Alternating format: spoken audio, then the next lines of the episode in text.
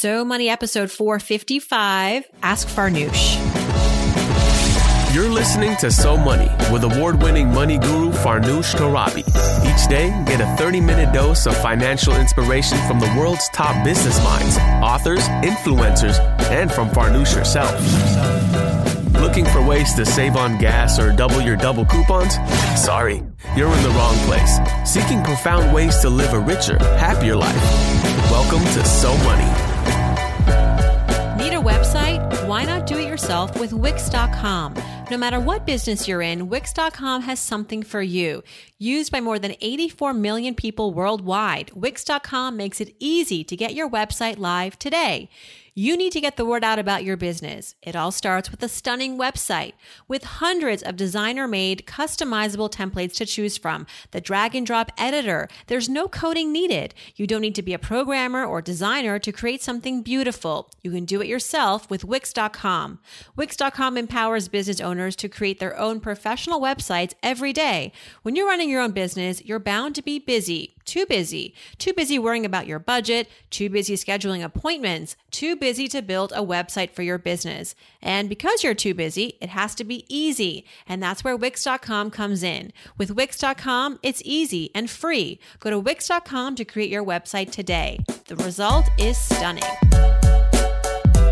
Welcome to Ask Farnoosh. It's So Money. I'm your host, Farnoosh Torabi. Thanks for joining me. And I'm actually on vacation right now, but that doesn't mean that I'm going to skip an episode. I'm here for you. We got a lot of questions to tackle. Can't afford to skip a week. So I'm back with Sophia. How you doing, Sophia? Good, good. How are you? Great. Awesome. Vacation's a good thing. It is. It's been pretty quiet though around the office. So hopefully you haven't been like slammed. It has been. It's been lonely. Oh, but it's good to have you back.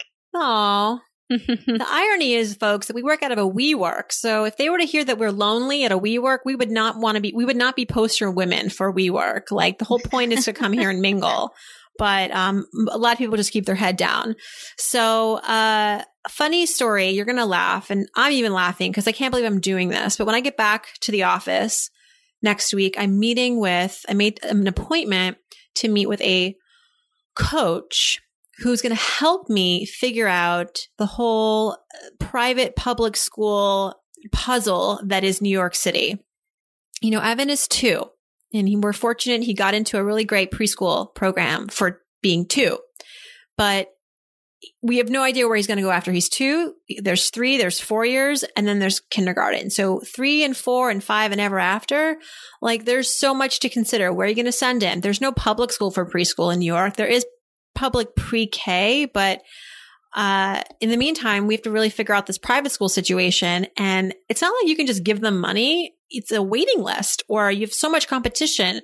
I'll let everybody in on a little like funny factoid. Here's who I'm competing with at schools. It's like millionaires who have a ton of money, and don't let anyone let you believe that the more money you give, it doesn't matter. Like it matters. Private schools love parents who give money beyond the tuition. And then I went to a picnic recently for my son for his school, and discovered that one of the families there is a famous family. Very famous family. The mom is an actress, and I won't divulge any further, but you would recognize her. And I almost fell over. I was like, oh my God, super cool that like we can all like hang out. Maybe like Evan will become friends with this person's son. And like, I can just say, I'm casually friends with a celebrity couple, but also I'm like, great. You think they're not going to get into a preschool over me? Like I'm screwed. So I'm I didn't think I was going to be one of those parents that was like, stressing over the whole preschool thing, but I kind of am. And I heard this woman is like not a magic bullet, but she's going to come and talk to me about the options and understand what we want to do. Like my husband and I are not ruling out public school because we think we're both public school kids, like, but New York City is kind of rolling the dice with public school. So we have to have a plan B. And right now plan B is plan A, which is private school. And that's a whole, like I need to be schooled on that. So I'm hiring a coach for this for 3 hours. I'll let y'all know how it goes. And a friend of mine used her coaching services and said it worked like a charm. So I'm hoping, fingers crossed, that we will be you know, this will just be a recent memory in a few months, and we'll all be able to look forward to living our lives again. My beach read this summer was, it was a little, you know, it wasn't the most educational book, but it was, this anthropologist took a look at Manhattan mothers, and one of her chapters was about applying to schools for her two young sons at the time. And it's definitely a process. And so I think you're definitely going about it the right way. It is, right? Like, I almost feel like I would feel better knowing that I did everything in my control and power. And it's so competitive. Like I just don't know. I don't know.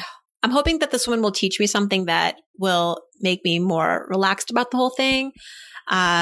But I'm not one of those parents that's like, he has to go to a particular private school because then he has to go to Harvard and this is going to like set his path for Ivy League. It's like, come on, give me a break. I just want him to go somewhere where he's going to be happy and it's good facilities and there's like a nice community for everybody, parents, kids, teachers. Convenience is also would be great. Like, I don't want to have to haul ass to Manhattan every morning to take him to school. I'd like it to be somewhere in the neighborhood of Brooklyn. So wish me luck. Okay. Fingers, like, do your dance, do the preschool dance for me all month long. 'Cause I'm going to need every like good juju out there working on my behalf. All right. What's in the mailbag this week? In the mailbag, our first question is from Marlon, a friend from CNBC. So he writes in and he wants to know how we should prepare ourselves for financial stability over the next 4 years, pending the outcome of this year's presidential elections. Very timely question. And you might be surprised by my answer, Marlon, and anyone else listening, because it seems like there's so much uncertainty with the presidential election.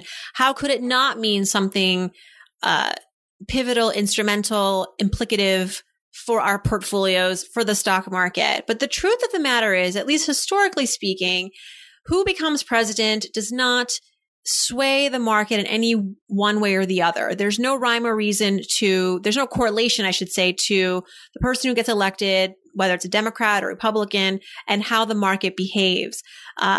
The stock market, for the most part, has been very cyclical over the past, 180 plus years, ever since we've had, every 4-year election cycle. And this is actually according to the Stock Traders Almanac.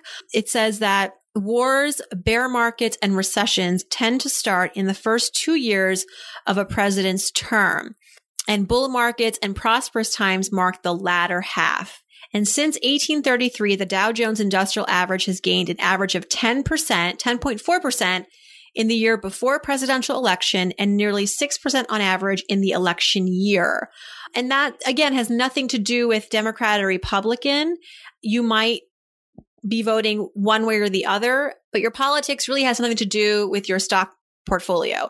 And as far as being prepared for the next 4 years, I would say it's the same advice I would give whatever 4 years we're talking about. You always want to have a cash cushion of 6 to 12 months reserved to cover your expenses in case you lose your job or in case you have a setback. Continue to invest. Don't be concerned about dips in the marketplace, fluctuations. That's very cyclical, as long as you are in it for the long haul. And I think, Marlon, you're a young guy, so you're not like approaching retirement in the next few years. You can afford to move with the market, and you'll make up for those losses by the time you're ready to pull that money out. So just stay the course is my advice. Don't be too wrapped up in the unknowns of the next 4 years. And whatever happens, rest assured, whatever happens in the stock market won't be a direct result of policy from a president necessarily. And even we don't even know who we're going to elect, what ends up happening, right? With these, they have all these promises that they're trying to get elected on, but what they actually end up doing may look very different. You can only prepare yourself based on what is certain. And what is certain is that having a cash cushion will always come in handy, and staying the course in the stock market over the long haul will serve you for the better. And that's my advice. I know it's kind of not what people would expect, right? Because you're like, how could it not? Some of this rhetoric that's being thrown around during this election could be a little frightening to some. It's a little frightening to me. So it might be frightening in other ways in terms of national security. You might be able to tell who I'm not voting for. But I don't think it necessarily implies anything for your stock market, for your portfolio. So hopefully that puts some concerns to rest. We do talk about this in upcoming episodes. I have, for example, Rick Edelman coming on the show later this month. And I believe it's this month. He is a well-known, one of like the biggest financial advisors in the country. And we talk about elections and what they mean for our money. So stay tuned for those episodes. On So Money, we spend a lot of time talking about how to live a richer life. And some of us are hustling as entrepreneurs, which can make managing money even more complex. Enter FreshBooks, the easy cloud accounting software made specifically for entrepreneurs and business owners who need to find a better way to deal with their paperwork. For example, invoicing. With FreshBooks, it takes about 30 seconds to create and send a polished, professional-looking invoice. FreshBooks also has automated expense tracking, where you can link your FreshBooks account to your credit and debit cards. The next time you expense that business lunch or tank of gas, it'll show up automatically in your FreshBooks account.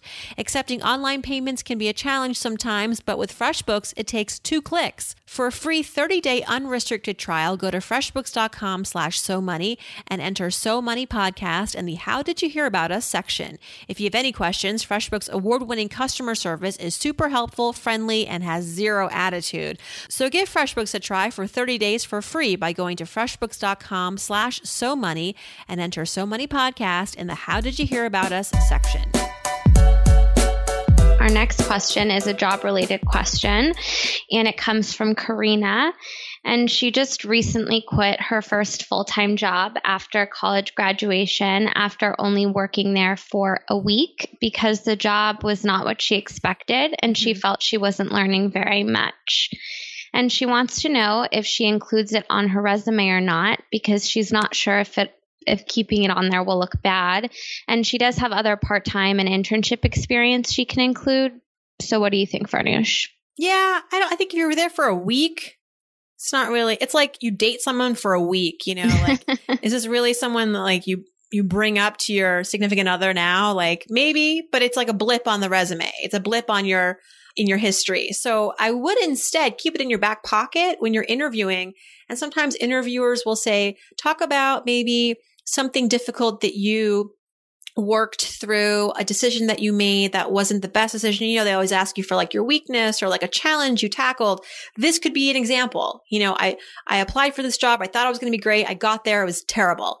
And rather than stick it out, I decided to cut my losses and leave. And I'm so happy I did because it allowed me to find an even better opportunity 3 weeks later, you know, so turn it into a positive if you have an opportunity to talk about it in an interview and use it that way. But I wouldn't put it on your resume because you couldn't, but in a week, like what do you learn? Like where the bathrooms are and like names, like there's not a lot of skill development in a week.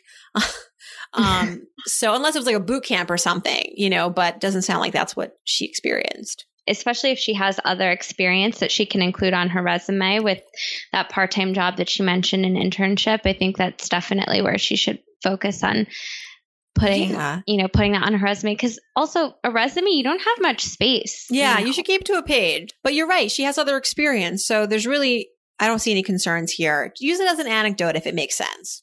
All right. So we have a question from a fellow New Yorker named Allison, and she's looking to get involved with an organization that promotes financial literacy. She's a complete nerd when it comes to tracking her own finances and researching retirement accounts, robo-investors. And so now she kind of wants to put all of that to use and help others. So she wants to know if there are any organizations here in New York that you'd recommend. Sure. Well, I love that you're interested in financial literacy. There are a lot of resources in New York. For women, I would recommend an organization called Savvy Ladies. It's a nonprofit that was started by Stacey Francis, who's been on this show. She's a certified financial planner in New York.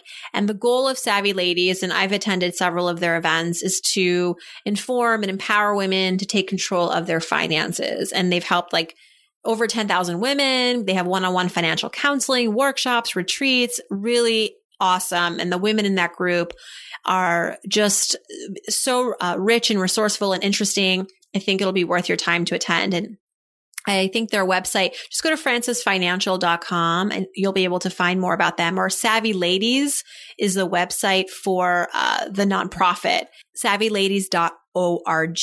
And then there's another one called Financial Women's Association, FWA.org. This is more for women who are professionals in the financial world. So if you're a teacher and you're interested in financial literacy, go to Savvy Ladies. But if you actually work in the financial industry, Wall Street, investing, this might be more up your alley. So check out fwa.org. They've got their events on there, including some upcoming events, webinars too. So if you're not local, you could do something. But it looks like they have a lot of events like in the Jersey and New York area. So check out those two resources and let us know what you ended up doing. If any of these really work out for you, we'd love to hear. Perfect. Our next question is from Maya, and I can completely relate to this question. She's your age. She's 25. Yeah, she is. She's 25, and she has a Roth IRA that she's maxed out every year for 2 years straight, in addition to a regular Wealthfront investment account and a high-yield savings account that she's contributing to monthly. And her current employer doesn't offer a retirement plan, so should she open a regular IRA? Sure. Yes, sounds good to me. You know, get some diversification in your retirement planning. She's got an investment account through Wealthfront, which, as we know, is a sponsor of this show. Roth IRA is great. She's got the savings account for rainy day, and another IRA can't hurt. So yes, Maya, you have my blessing. Sounds great. And hopefully your employer does offer a retirement plan soon, because they need to get with the times. I mean, come on, people. Sorry. No, it's fine. I get upset. Like, come on. I know it's expensive, but I think people just expect it these days. You just have to. Like, what are we supposed to do? Do you want us to work for you for the rest of our lives and not worry about retirement plan? Maybe. Maybe that's what they're inadvertently telling us when they don't have for our retirement plan. That's not cool, though. No. I don't know. Well, we're finally at our last question. Really? That went fast. I know. Today was a quickie. But it comes from Emily, and she's a recent college grad. She graduated in 2015, and she's been working at a small company with just 3 people for the last 8 months. And recently she was contacted by a recruiter for a big company that she says is an amazing opportunity with more money and full benefits. And right now her salary is okay with no benefits. So she asked, if she pursues this opportunity, is she ruining her relationship with her boss, who's been very good to her? She wants to do right by them, but also focus on what's best for her career and her future. Yeah. So Emily, don't feel bad. Do not feel bad. You need to look out for number one, and that's you. And this isn't, there are many ways you can leave your job gracefully and with your relationship intact. You know, it's one thing if you were like, all right, sayonara, peace, thanks for the experience, I'm out of here and I'm leaving tomorrow. I mean, that's burning a bridge. But, you know, your employer has certainly seen people come and go. They know this is the drill. And you might be a little insecure about it because maybe you just arrived there and you feel like you haven't been there long enough. But I think that they will understand that when you present it to them and say, I've got this great opportunity, it's a job that has all these responsibilities that I can take on. It's exactly what I'm looking for. I feel so grateful for the time that I've had here with you. You've taught me so much. I couldn't have ever gotten this opportunity without having had this experience. Your mentorship has been so vital to me. Like, really speak from the heart and tell them how important the relationship has been, the job has been, and how this is like for you a step up. I wouldn't talk about like that it's more money and better benefits. You know, I think if they bring that up, you can say, yeah, actually it's, you don't want to make it seem like that's the only reason you're leaving, because that could make them a little annoyed. And they may even say like, well, we'll give you more money. But if you're really serious about this other job, you really want it, you need to go to your employer with a firm decision. It's not about negotiating anymore. It's like, I'm doing this and I wanted to let you know. And if you really want to leave on great terms, maybe you give them more than 2 weeks. Maybe you say like, they want me to start really soon, but I have some loose strings here that I like to tie up and not leave you guys hanging. So I'm actually going to start in a month, if that's okay with you. But I really want to, transition easily out of this job and make things easy for everybody. Really make it seem like you're being a team player. I think if you do all of that, no one should feel resentful or angry or hurt. I think if anything, they'll really respect you and they'll be supporting you all the way. So, just always be confident in what you want to do and present it in a graceful, thoughtful, appreciative way, and you're good. And if your employer is still going to be nasty, you know what? Good riddance. Then you know what? You didn't want to be there. It wasn't the relationship you thought you had. Let this be a hard lesson. It's not something that's going to come rolling off the tongue when you go in and tell your boss you're leaving. It's going to be something you have to practice with a friend. And be really confident when you go in, and good luck to you and congratulations. This is I love hearing when people get these amazing opportunities.